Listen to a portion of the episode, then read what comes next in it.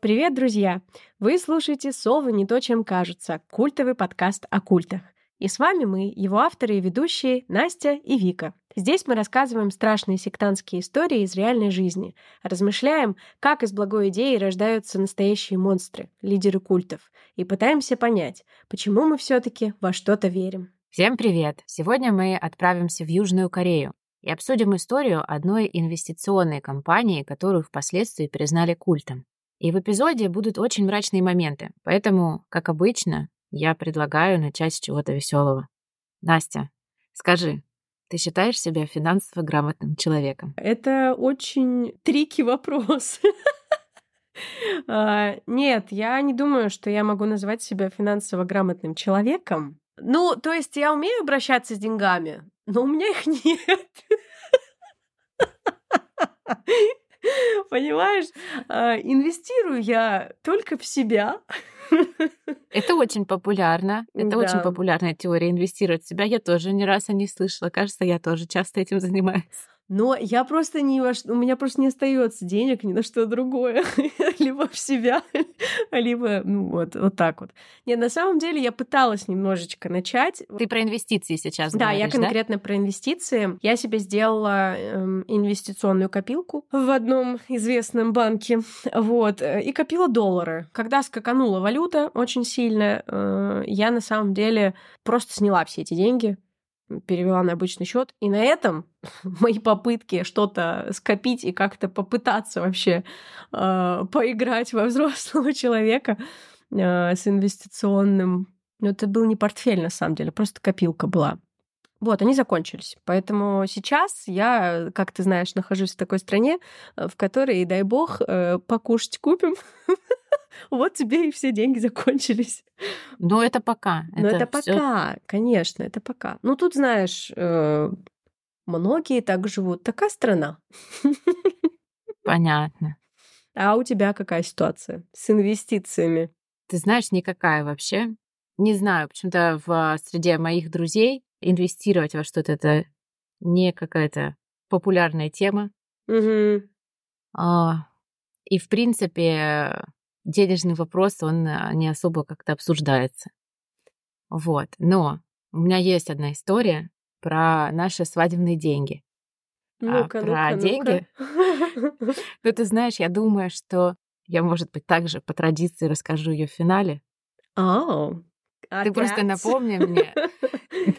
Ты просто мне напомни, Я тебе напомню. Свадебные деньги. свадебные деньги. Да-да-да. Кодовое слово. Да, да. А вот. А так, пока я готовилась к этому выпуску, вообще мне было дико интересно узнать про Корею не только про, знаешь, корейские сериалы, корейские фильмы, их культуру, но и про то, как, ну, немного про экономику страны, в общем, я узнала. И мне кажется, что тема очень интересная. А еще в Южной Корее, сейчас я такой сразу сделаю вброс на будущее, мне кажется, что мы будем часто туда возвращаться, потому что на сегодняшний день там известно, что, за, по-моему, за последние 20 или 30 лет в Южной Корее около 70 людей одновременно считают себя мессиями. 70 Иисусов.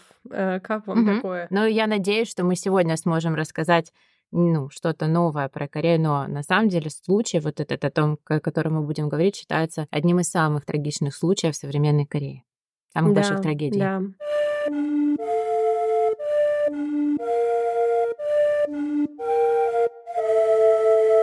Подкаст создан исключительно в ознакомительных и развлекательных целях и не рекомендуется к прослушиванию лицам младше 18 лет. В связи с темой вы можете услышать частые упоминания сцен физического и эмоционального насилия. Мы понимаем проблемы сект и их негативного влияния на нашу с вами жизнь.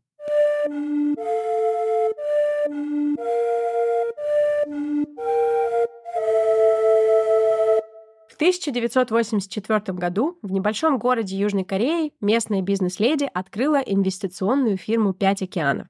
Также она была владелицей нескольких фабрик по производству сувенирной продукции, милых безделушек ручной работы. Под ее руководством эти фабрики получили президентскую награду на национальном конкурсе ремесел и были признаны одним из лучших в малом бизнесе. А еще Пак Сунджа занималась благотворительностью. Она организовала образцовый частный сиротский приют, где были и детский сад, и школа. Туда не раз приезжали репортеры, чтобы взять у нее интервью. В этих интервью Пак Сунджа, окруженная детьми, выглядела очень скромно. Она носила простую одежду и подчеркивала, что никогда не покупает украшений, живет бескорыстно, не занимается накоплением денег и считает себя матерью всех сирот. Для работников Пак Сунджа построила общежитие с бесплатными столовыми на территории фабрик. Все сотрудники были из очень бедных семей, поэтому боготворили свою директрису и были благодарны за бесплатную еду, и жилье, и работу. Пак Сунджа называла работников своей семьей. Инвестиционная фирма «Пять океанов» предлагала 40% дохода по займам. Такой высокий процент мог бы вызвать подозрение, но не вызвал, потому что Пак Сунджа была женой министра строительства. Местные жители доверяли ей и не предполагали, что жена такого высокопоставленного чиновника может оказаться мошенницей. Многие вкладывали в «Пять океанах» все семейные накопления. Взамен они получали красивую квитанцию «Поздравляем, вы стали кредитором «Пяти океанов». Мы должны вам вашу первоначальную сумму плюс 40%. Деньги инвестировались либо в другие небольшие фирмы, либо на благотворительность. То есть Пак Сунджа предлагала вкладчикам не только зарабатывать, но и помогать миру. Никто не забирал деньги, наоборот, люди вносили все больше и больше. И в какой-то момент сумма общих вкладов составила 80 миллионов долларов.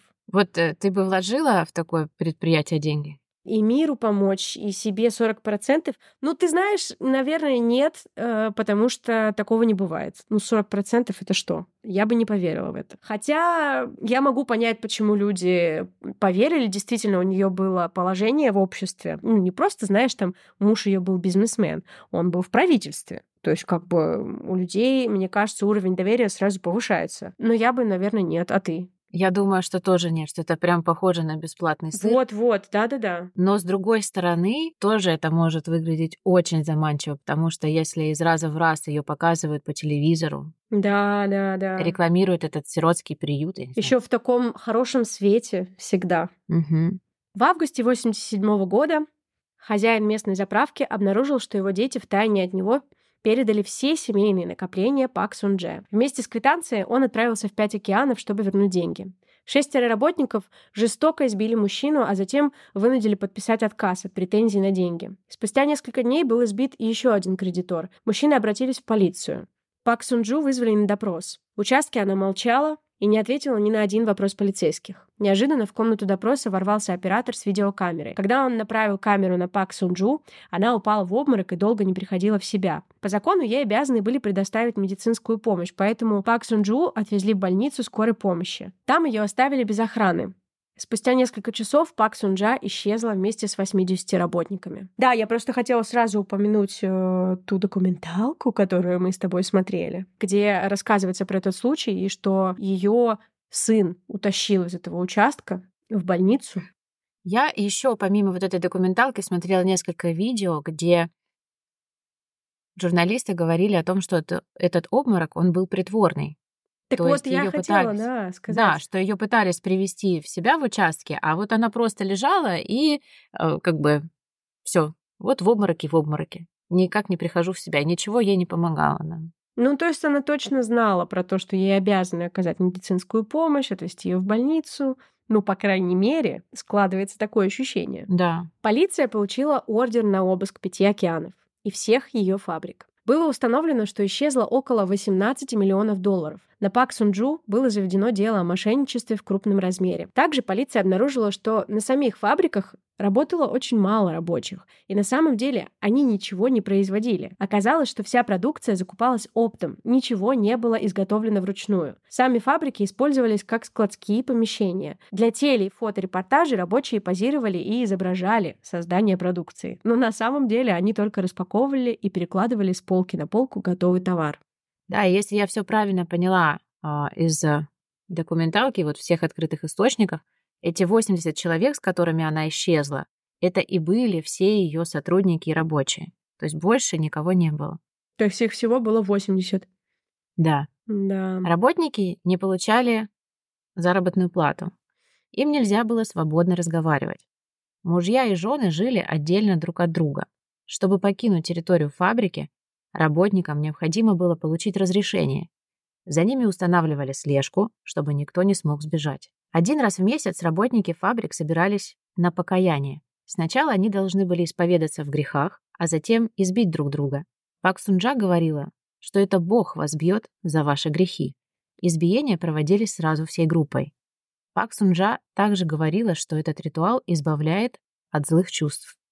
Во время покаяния она рассказывала, что получила откровение от Бога о скором конце света. То есть, ты знаешь, я думаю, что вот этот запрет на то, чтобы семьи жили вместе, угу. чтобы муж, жена, чтобы никто не мог обсуждать друг с другом, что на самом деле здесь происходит. Да, Если да, они да. получают национальные эти награды, а при этом ничего не производят, то есть все эти запреты были для того, чтобы сохранить в секретности. На самом деле это ширма. Ну да, но не очень понятно, чем конкретно они тогда вообще занимались, если они ничего не производили и только делали вид. Ну, это, конечно, вопросик. Из, э, из всех видео, что я посмотрела, скорее всего, они работали как складские рабочие, которые вот просто угу. распаковывали и перепаковывали. То есть они брали оптовый товар и дальше перепаковывали его, как будто это ручная работа. Угу. Также я знаю, что, естественно, вот кто-то там были, действительно, у нее эти столовые, кто-то работал в столовой. Ну, то есть кто-то все-таки трудился. Ну, понятно, да. Все-таки их было не так много. Сиротский приют тоже был не настоящим. Все сироты на самом деле были детьми работников фабрик. У каждого нового работника Пак Сунджа спрашивала, нужна ли ему помощь с ребенком. Ведь одновременно хорошо работать и воспитывать детей – это очень сложно. Постепенно она убеждала работника отдать дочку или сына в ее частный детский сад. А там ребенку запрещали называть папу папой, а маму мамой. Всех взрослых надо было называть одинаково – старший.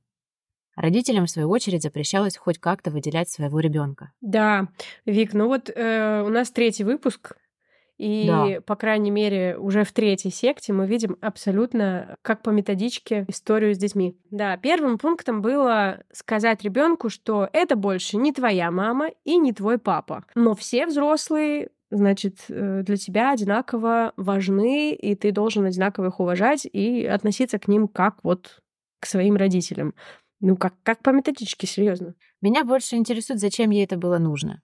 Вот сделала бы тоже благотворительный детский сад для своих работников, и все. Зачем да. ей нужен был этот, этот титул «Мать всех сирот»? Там же вот Нет, это... вообще, да, вот этот обман, что она э, детей, у которых на самом деле были родители, назвала вдруг сиротами, и по телевидению, в газетах, везде говорили, что она, значит, э, ну, наверное, ей нужен был этот статус такой вот э, великой благотворительницы, хорошей женщины, которую тоже, уважают. чтобы привлекать угу. да, людей да, с деньгами, чтобы они тоже инвестировали. Ну, кажется, что да, иначе зачем это нужно? У меня другого нет варианта. Ну, может быть, да. Так, и сейчас мы возвращаемся к исчезновению Пак Сунджи. Вот она исчезла из больницы. И во время обыска на территории одной из фабрик полиция нашла 49 детей. Они не знали, где может прятаться Пак Сунжа и другие взрослые. Всех детей отправили к родителям или опекунам. 28 августа в полицейский участок поступил анонимный звонок. Кто-то сообщил адрес фабрики, которая находилась высоко в горах. Там должна была скрываться Пак Сунжа со своими последователями. Рядом со зданием этой фабрики стоял пустой минивэн. Под стеклом полиция заметила визитку «Пять океанов». Сама фабрика была пуста. 29 августа, то есть на следующий день, в 17.00 в отделении полиции позвонил муж Пак Сунджи. Он сообщил, что в столовой той самой фабрики в горах рухнула часть потолка, и на чердаке он увидел очень много трупов. Когда полиция прибыла на место, уже было темно. Они полностью вскрыли потолок фабрики и увидели две кучи тел, между которыми на коленях стоял повешенный мужчина. Всего на чердаке было найдено 32 трупа. Среди них была и Пак Сунджа. Руки и ноги у всех были связаны веревкой а ноздри и рты были забиты ватой, которая была чем-то пропитана. Было установлено, что все жертвы погибли от удушья. У всех на шее нашли кольцевой след от веревки. Полиция предположила, что Пак Сунджа решила покончить с собой из-за огромного долга, а последователи согласились умереть вместе с ней, так как духовно на нее опирались. Скорее всего, Пак Сунджа приказала мужчине, которого нашли стоящим на коленях, задушить всех по очереди а затем повеситься самому. В новостях было объявлено, что на фабрике произошел случай массового самоубийства на фоне религиозного фанатизма. Пять океанов были признаны культом, а Пак Сунджа — его лидером. Выжившие сотрудники фабрик рассказывали о том, как Пак Сунджа называла себя мессией, что много лет назад она чудесным образом исцелилась от рака, а еще у нее было послание от Бога о приближающемся конце света. Дело было закрыто. Ну, дело было закрыто, но в этом деле столько всего непонятного, что просто можно с ума сойти. Вика, что думаешь Да, Настя. об этом? А, Я думаю о том, как бы не раскрыть дальнейшие спойлеры.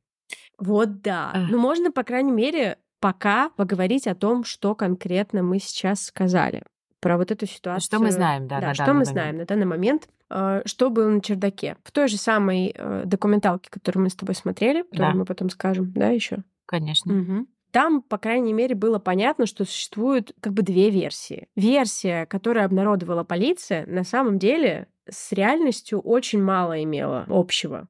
Ты знаешь, вот я не могу согласиться, потому что вначале, когда ты видишь эту картину страшную, Мгм. я думаю, что вот то, как они начали складывать этот пазл, вполне возможно, что они могли реально прийти к такому выводу, что это был инцидент массового самоубийства. Но До тот этого факт, в Корее что такого не все- происходило, и вот. Но Мгм. тот факт, что они все умерли от удушья, а по факту, ну, как бы, они же не могли себя сами задушить. да, что полиция предположила, что их задушил один вот этот мужчина, Да. который стоял на коленях. Что можно точно сказать эм, здесь, то, что дело, которое вот, э, оно было очень быстро закрыто. Слишком То есть быстро. само, да, само расследование, его очень быстро завершили. Мгм. И действительно осталось очень много неразрешенных вопросов, которые, ну, которых не было прямых ответов. Ну вот, например, еще про вату в носу и во рту. Ты что думаешь? Мгм. То, что токсикологическое исследование на самом деле ничего не показало, якобы, что... Ты знаешь, я в одной из статей где-то прочитала, я очень много для именно э, этой истории читала корейских статей и переводила их Google переводчиком на русский, поэтому читать было непросто, я много о чем догадывалась. И в одной из этих статей было сказано, что э, вата была пропитана то ли обезболивающим, то ли вот что-то такое, очень, М. то есть далеко не яд. Ну, это интересно. И еще один вопрос, который невольно возникает. Куда все же пропали деньги? Этим же вопросом задавалось и следствие. 300 кредиторов устроили сидячую забастовку перед зданием Пяти океанов. Спустя год Следственный комитет начал расследование дела о коррупции в Пяти океанах. Было установлено, что при первом расследовании полиция допустила очень много ошибок. Например, Никакой церкви или религии Пять океанов вообще не существовало. Все, кого нашли на чердаке, были подручными Пак Сунджи, которые собирали для нее деньги. На теле самой Пак Сунджи имелись множественные следы борьбы. Мужчина, который по версии полиции задушил 31 человека, не имел никаких отметин на ладонях, которые могли бы указывать на то, что он активно пользовался веревкой. Выдвигали версию, что, возможно, убийство произошло в другом месте, после чего все трупы перевезли на эту фабрику. А кроме того, никто ничего не говорил о клочке бумаги, который был также найден на чердаке. На крошечной записке было написано «Директору компании Самву сейчас тоже нелегко». Этим директором был Ю Бенон, основатель и лидер Евангелийской баптистской церкви в Южной Корее, также известный как секта спасения. Эта церковь меняла свое название несколько раз. Сектой спасения она называлась тоже, и секта здесь была в позитивном ключе на самом деле. Мгм. Поэтому дальше для того, чтобы... Ну, то есть было понятно, что мы говорим конкретно только про эту историю и только про эту церковь, и больше ни про какую другую, мы будем называть эту церковь, эту организацию ЕБЦ. ЕБЦ. Да. Извини, Вик. Итак, Пак Сунджа была прихожанкой Юбинона. Все деньги кредиторов Пяти океанов она переводила на счет его секретарши. Юбинон не взял на себя ответственность за трагедию в Пяти океанах. Его причастность никак не была доказана. Он получил только 4 года по обвинению в мошенничестве. Юбинона в Корее называют миллиардером без лица из-за того, какую скрытную жизнь вел он и вся его семья, в том числе его церковь. А еще потому, что никто не знает, как Юбинон разбогател. Кое-что мы все-таки можем о нем рассказать. Еще раз подчеркивая, что его причастность к трагедии в Пяти океанах никак не доказана. Юбинон родился 11 января 1941 года в бедной семье. В детстве тяжело переболел туберкулезом. В старшей школе встретился с американским миссионером. В 1962 году Юбинон женился на дочери пастора Квон Синчана. В этом же году вместе с тестем они зарегистрировали религиозную корпорацию ЕБЦ. Их доктрина гласила, что... Так, сейчас мы будем читать цитату из корейской Википедии. Она переведена с помощью Google Translate, так что, может быть, какие-то вопросики в согласовании. Так. Согласно Библии, все грехи прощаются через кровь Иисуса на кресте, и те, кто верит в это, могут жить, как им заблагорассудится после спасения и попасть на небеса. Даже если они совершают грехи, им больше не нужно каяться, потому что все их грехи прощены. То есть смысл в том, что они как бы разрешали грешить. То есть они говорили о том, что ты можешь грешить, но ты уже спасен. Ну все, вот Иисус один уже раз, за один тебя раз пострадал. покаявшись, один раз покаявшись, ты уже спасен. Все, придя в нашу церковь, ты уже спасен. Все. Какая заманчивая идея для людей. Мгм.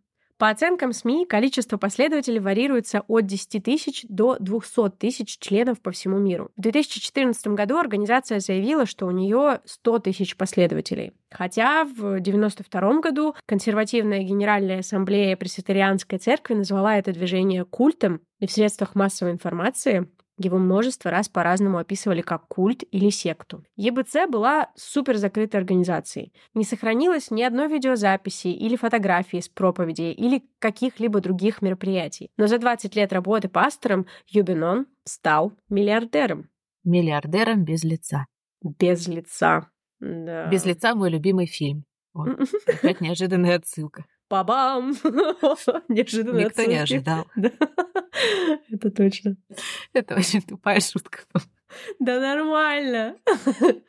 Вик, а вообще, Ой. знаешь что? Наш подкаст, что хотим, то и делаем. Э, Конечно. Тебе так не кажется? Что хочу, то рекомендую. Вот именно. Хочу пилу 10, хочу без лица. В любой момент, в Да. любой. Про рекомендации еще я хотела вообще-то очень порекомендовать один сериал корейский, Мгм. который называется «Зов ада». Он совсем недавно вышел.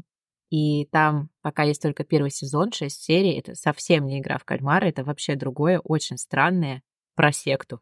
Там такие темы поднимаются, если честно. Мне очень понравилось.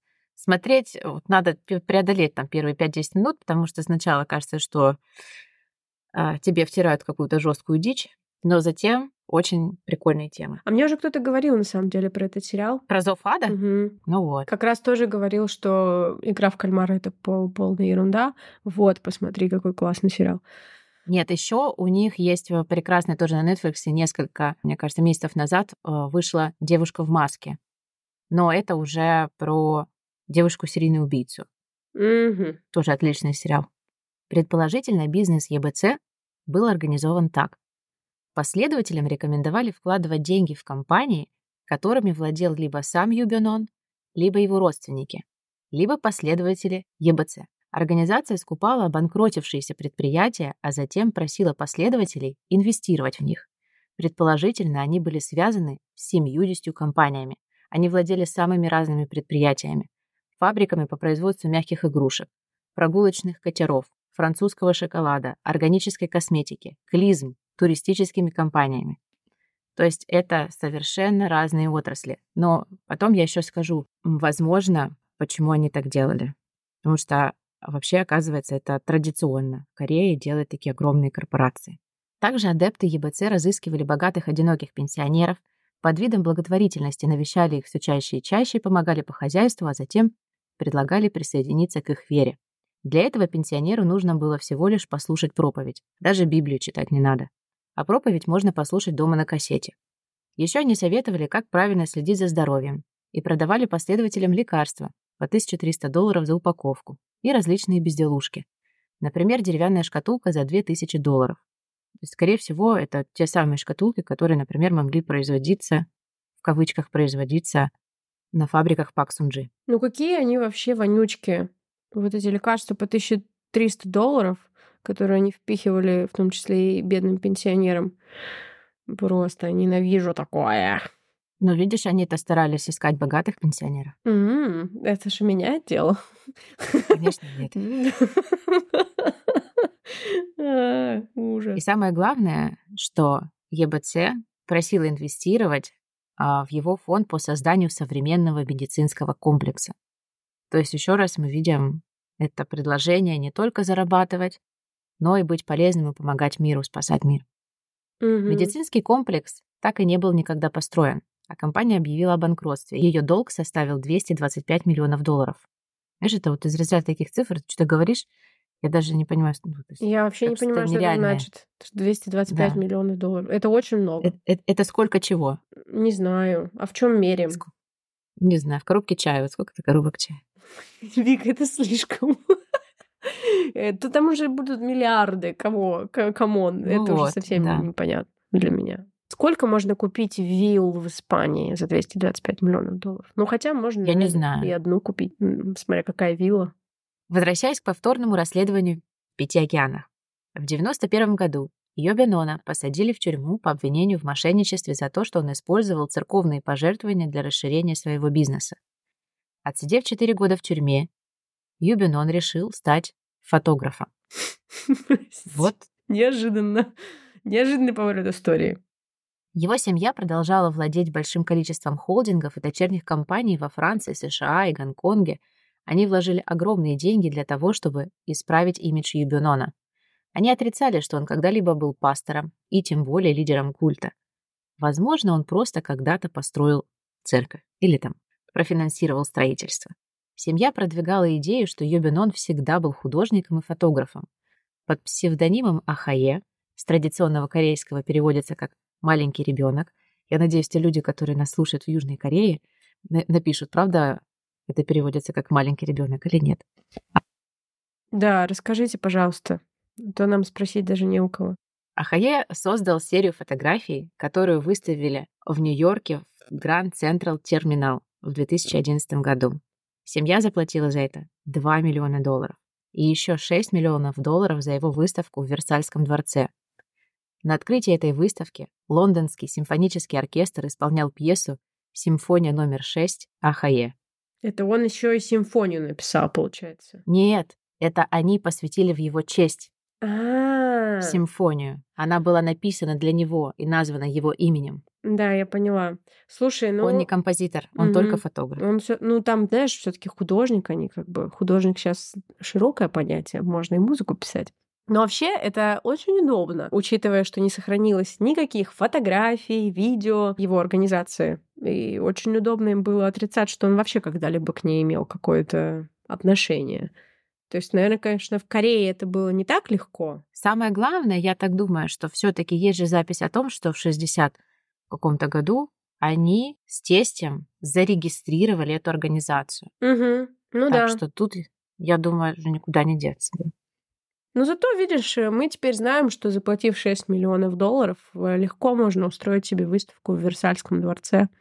И всего лишь за 2 миллиона долларов. В 2011 э, году, в да, в 2011 Нью-Йорке. году можно было. Ну, э, посчитайте инфляцию.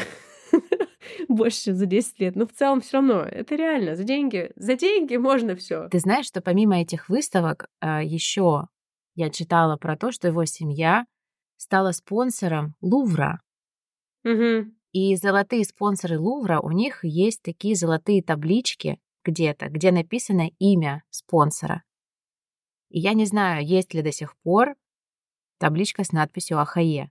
Очень интересно. Слушай, а ты знаешь же эту историю про американских э, фармацевтов, э, очень известную Да, конечно, семью? я Ну, читала. конечно. Пока я пыталась найти э, табличку с именем Мгм. Ахае, я нашла эту Про историю. то, что, да, убрали уже, по-моему, везде их таблички. Хотя, может, где-то Мгм. осталось, не знаю. Вот мне интересно было, а Ахае остался там или нет. И если нас кто-то слушает во Франции, а нас точно кто-то слушает во Франции, я видела.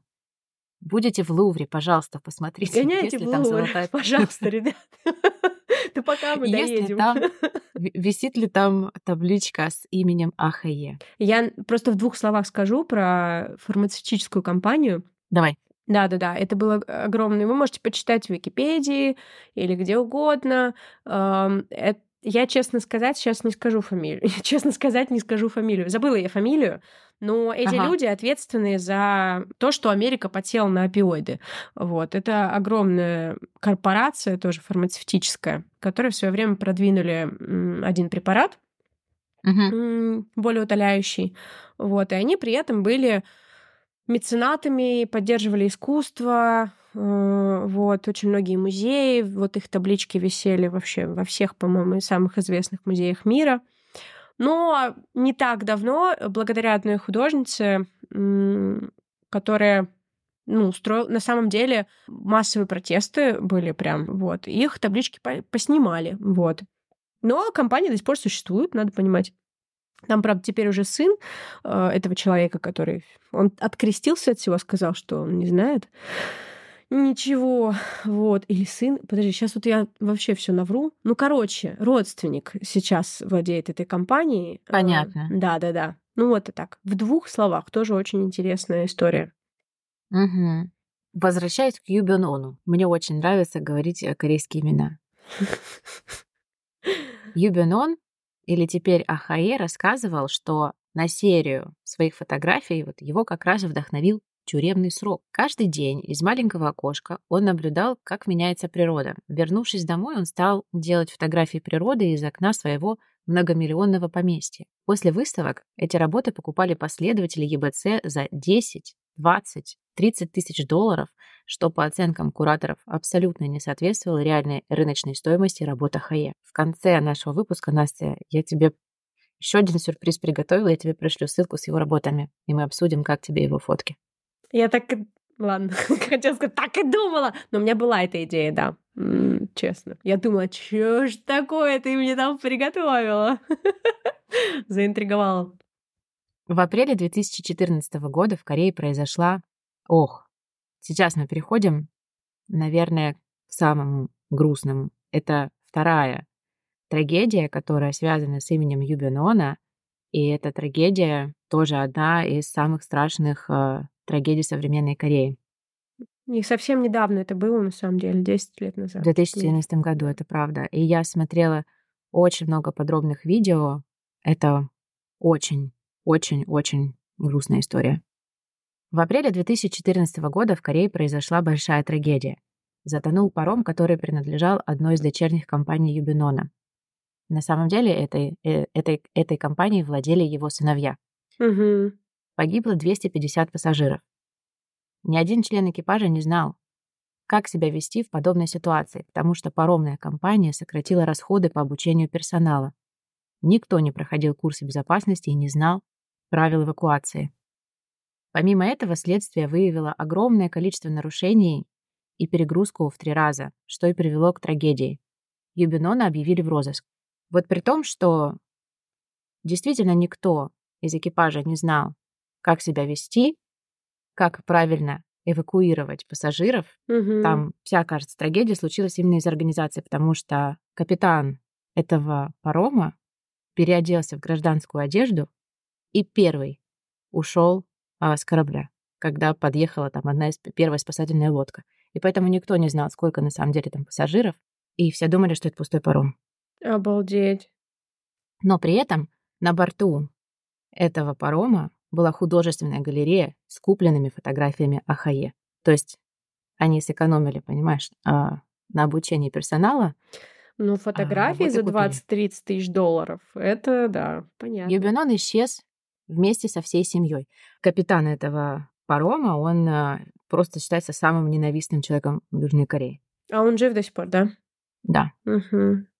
Ну, я могу представить себе. Юбинон исчез вместе со всей семьей, а за него была назначена общая награда в размере 10 тысяч долларов, что сделало Юбинона самым разыскиваемым преступником в Корее. Даже потом еще были преследования людей, которые ему помогали скрываться. То есть даже, по-моему, люди, которые вот помогали ему прятаться, они тоже получили какие-то тюремные сроки. Ничего себе. Позже, чтобы стимулировать граждан, сумма вознаграждения была увеличена до 50 тысяч долларов. Мне кажется, что они просто перебивали, сколько там платил Юбинон за то, чтобы ему помогали, да, и... Хотя ты знаешь, вот я думаю, ну 50 тысяч долларов, это же это не очень много же. Странно даже. Ну, я не знаю, если для тебя это немного, то это почему ты до сих пор не инвестируешь, понимаешь? Вика, ну, понимаешь, когда мы говорим про 80 там, миллионов долларов, в самом начале у нас была цифра первая, э, которая Пак Сунджа собрала. Которую 80. собрала Пак Сунджа, да. да. Потом 225, вот мы с тобой рассуждали, много это или это мало? Это долг, да, это долг. Миллионов долларов. А тут как да. бы 50 тысяч долларов. Ну, ты такой же после этого думаешь, да, в общем-то, и очень-то и много. Я не знаю, у меня все равно эти нули производят впечатление. Не, ну, конечно, конечно, все равно это много. Так вот, мало ли это или много для тебя, Настя. А вот в Корее это стало самой высокой суммой вознаграждения за поимку преступника. И вот это интересно. Скандал вокруг этой трагедии привел к отставке премьер-министра и импичменту президента Кореи. В тот момент президентом Кореи была женщина. И, по-моему, импичмент случился в 2016 году, если я не ошибаюсь. Но после этой трагедии как бы началась, началась цепочка расследований, Угу. которая привела к импичменту. И это очень интересная история, и, возможно, она косвенно ну, как-то относится к нашей теме, потому что там тоже и шаманизм, и какая-то отдельная церковь, и, в общем, много интересного тут было. Да, я не знаю, что сказать. Понимаешь, президент. То есть, очевидно же, ну, она замешана как-то. Я начала, в общем, собирать информацию. Возможно, да, мы тоже сделаем такой спецвыпуск про эту историю. Ох, корейцы, ты посмотри, а.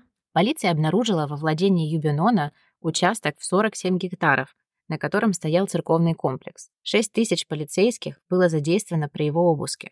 У ворот полицию встретили члены ЕБЦ с плакатами. Один из адептов кричал «Я готов умереть за тебя, Юбинон». Вик, 47 гектаров. Это много или мало для тебя? Вот ты знаешь, я тоже задумалась вообще, как это выглядит. Мне кажется, это очень много. Да это очень много. Это огромная территория. Не, ну ты подумай, 6 тысяч полицейских. Мгм. Это целый город. Спустя неделю в загородном доме Юбинона был найден его труп. Юбинон повесился на дереве в абрикосовом саду. Вокруг лежало несколько пустых бутылок из-под алкоголя и книга. Тело было очень сильно разложившимся, но первые же тесты подтвердили, что это был Юбинон. Почему полицейские не обнаружили его при обыске неделю назад, неизвестно. Существует конспирологическая теория о том, что Юбинон до сих пор жив. Возможно, он живет в Китае, или в США, или во Франции.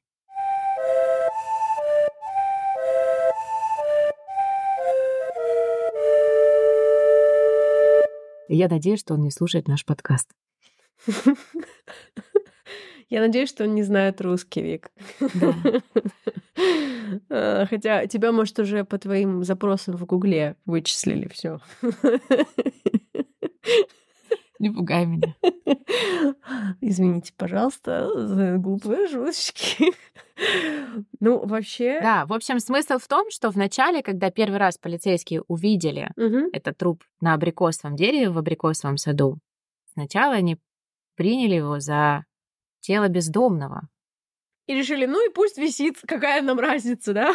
Нет, сначала они думали, что это тело бездомного, потому что он очень долго висел, то есть он был уже очень разложившийся. Это не неделя, это была история не неделю, Мгм. гораздо дольше. Поэтому есть эта, в общем, э, конспирологическая теория о том, что когда, значит, тело уже привезли в участок, сделали тесты, возможно, эти тесты были поддельными. Ну, я охотно поверю, учитывая, что мы уже знаем про этого человека и про его жизнь. Кажется, что это не составило ему труда, ну, устроить такую подмену. Так что Да. я, конечно, не склонна верить в конспирологическим теориям, но это не совсем даже конспирологическая теория. Это просто, мне кажется, история про то, как нехороший человек с большими деньгами пользуется своим положением. И что вообще можно устроить в этом мире, если у тебя есть очень много денег.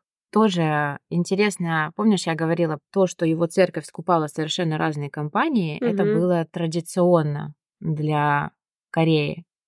Ты знаешь, что такое чебали? Чибали? Да, ты слышала когда-нибудь это слово? Чибали. Нет, вот именно это слово не слышала. А что это значит? Значит, я сейчас снова читаю из Википедии, Мгм. Только уже русское. Корейское экономическое чудо сотворили чебали, гигантские холдинги, выросшие из семейных предприятий и до сих пор подконтрольные потомкам основателей. Самые известные чебали — Samsung, LG, Hyundai, Lot Group, ну и другие компании. То есть Samsung считается самым большим чебалем. Компания появилась в 1938 году и первоначально занималась, внимание, экспортом фруктов, сушеной рыбы, лапши, а теперь является одной из крупнейших компаний мира, которая занимается электроникой. При этом еще отелями, больницами и другими направлениями бизнеса. То есть Samsung Electronic — это только дочерняя компания группы. Слушай, это очень любопытно, и это на самом деле объясняет мне феномен бизнесов э, в Южно-Сахалинске, э, которые, mm. которыми владеют корейцы. У нас же очень большая часть населения корейцы. Ну, они там вот остались, когда японцы их туда насильно привезли. Вот, очень большая, mm. да, очень большая часть корейцев осталась на Сахалине. Кстати, в Ташкенте тоже есть э, очень большая этническая группа корейцев. Это было для меня интересно обнаружить когда я там жила. Вот, и, короче говоря, мне всегда было интересно. У них, во-первых, э, семейные предприятия, вот в бизнесе они все вот семейные, и тоже очень много такого, что отель, цветочный магазин, очень разные какие-то кафе, э, и вот, короче, очень много строительные компании. И это очень всё... разные бизнесы да, во владении да, одной семьи. одной семьи, да, да, да. И да. все прям вот вот семейные у них дедушка, э, сын его, потом его сын, короче, вот так вот у них там брат, сват, тесть, вот это все. Угу. Ты знаешь, сегодня вот наш третий выпуск, но на самом деле это первый выпуск, когда я готовилась не по книге. Угу. То есть мы не читали да, да, книгу да, да, заранее. И мне было очень грустно, что сегодня я не смогу ничего порекомендовать, э, почитать. Но на самом деле смогу. Потому что а, пока, значит, а, я разыскивала информацию уже про экономику Кореи, узнавала про Чебали, угу. я наткнулась на книгу, а, которая переведена на русский. Автор ее Синг Онг Ю. И эта книга называется «Азиатский стиль управления». О, интересно. Да, и там сравнивается управление в Китае компании, в Японии и в Южной Корее. Всю часть про Южную Корею я, естественно, к нашему сегодняшнему выпуску прочитала. Угу. Смысл в том, что вот эти чебали, там еще в чем отличие, что еще их поддерживает государство.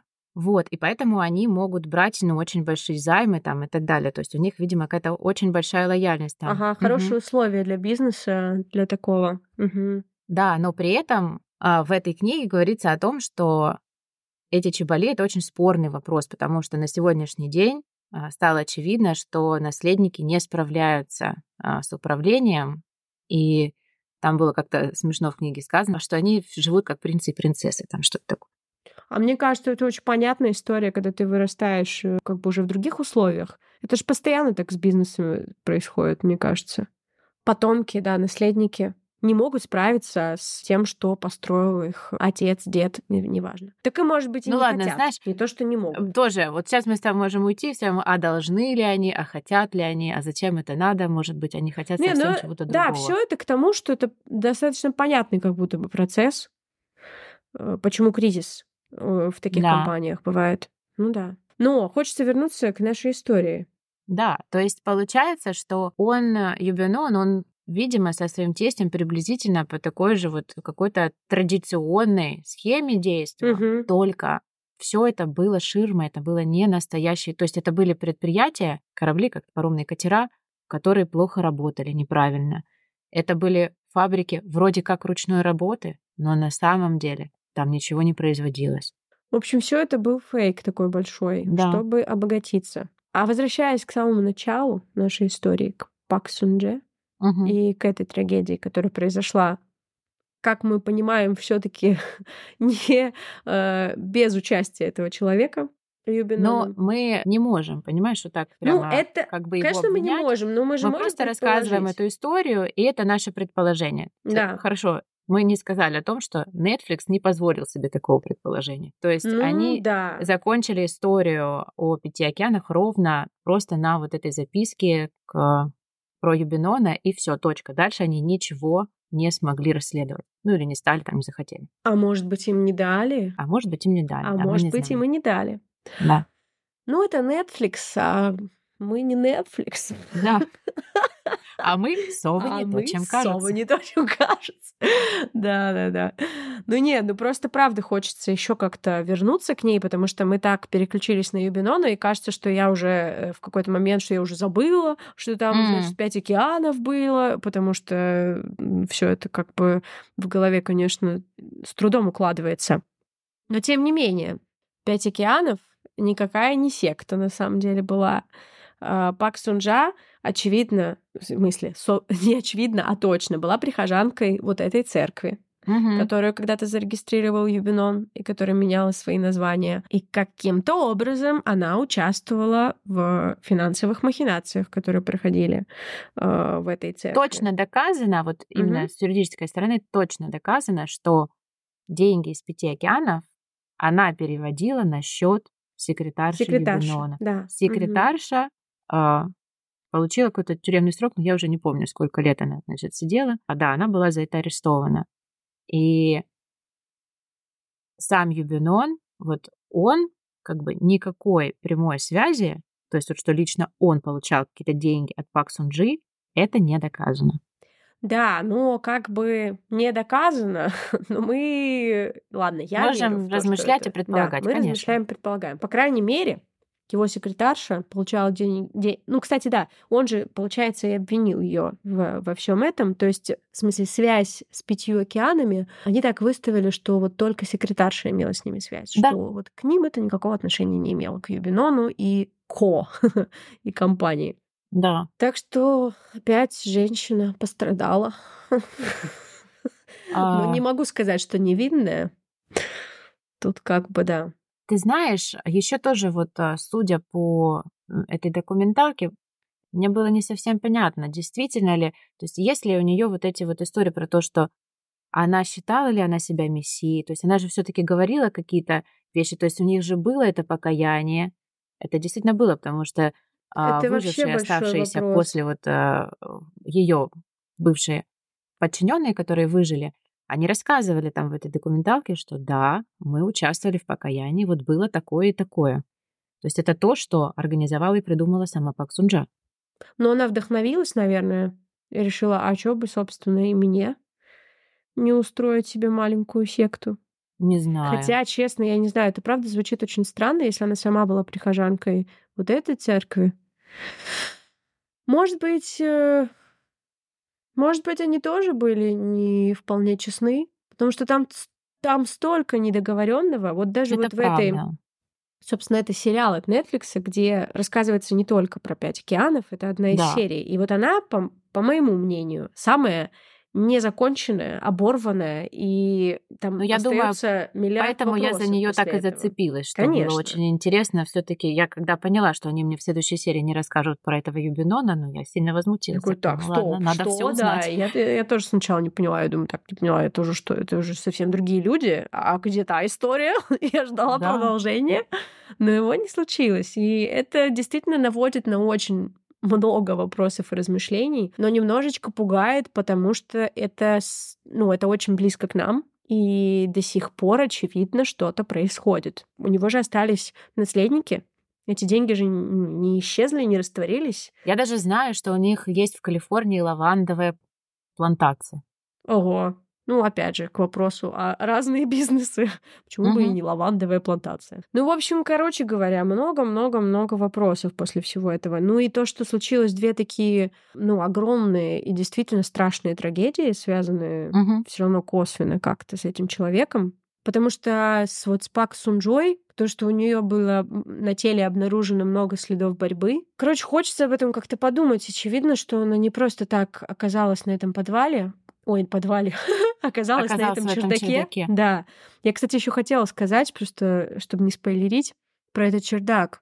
Про то, что была теория, что их всех туда снесли, то есть Подняли. где-то убили, подняли, да. А, Но вот в этой же документалке один из следователей говорит, что это невозможно, потому что там были просто куски фанеры, что этот чердак был супер неустойчивый, и это ну просто вообще никак невозможно это сделать, э, поднять это вручную. Но с другой стороны, то, как были найдены тела, это тоже очень странно и необычно. И Очень. И вот мы еще знаешь, что не сказали, Вик, с тобой? Про мужчину, который якобы повесился. да, В этой документалке есть мнение, что его смерть произошла от другого, тоже от удушения. есть а, две версии все-таки, Мгм. что, значит, вот а, он выглядит как повешенный, и его голова опущена таким образом, что сзади веревка никак не соприкасается с Да, шеей. да. мгм. Но при этом на шее все-таки есть след от веревки. Поэтому о, Но не как при повешении. именно Вот так вот, да. да, ну, то есть и это удушение, да. Предполагали следователи, что, возможно, он сначала пытался себя задушить просто веревкой точно так же, как и всех остальных. Поэтому, возможно, мог остаться след. А как в итоге он умер? Вот остается большой вопрос. Но меня, знаешь, больше всего удивляет то, что действительно нет ни одного следа у него на руках. Да, да, что эта версия, она как будто разбивается об такой простой факт, что думаешь, ну как, ну это, это точно должно было быть. Ну там еще, да, про время, ну что, сколько времени это заняло. Ну не хочется погружаться уже в это, если интересно, посмотрите документалку от Netflix, там подробно о теориях. И если тебе хочется переключиться, Мгм. я отправила тебе ссылку, ты можешь Давай. открыть сайт с работами АХЕ. Сейчас вы услышите в прямом эфире Непредвзятое. непредвзятое, да, мнение.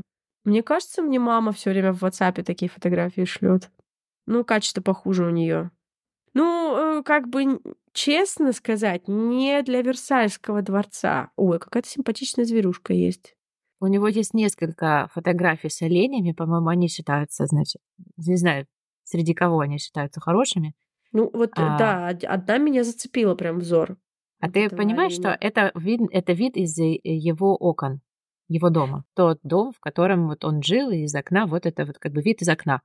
Ну, я понимаю, я вот говорю, мне мама тоже присылает птичек, э, вид из окна ее Нет, дома. меня поражают просторы, понимаешь, что у него как бы под окнами лес, озера, значит, э, Не, ну, это, на, да, есть ощущение, что это снято, знаешь, как будто это заповедник какой-то. И Да. типа вот какие-то фотографии из заповедника. Ну, что такое а-ля Discovery, это если мы говорим про животных, и много, много просто природы, вот, деревья, облака, солнце.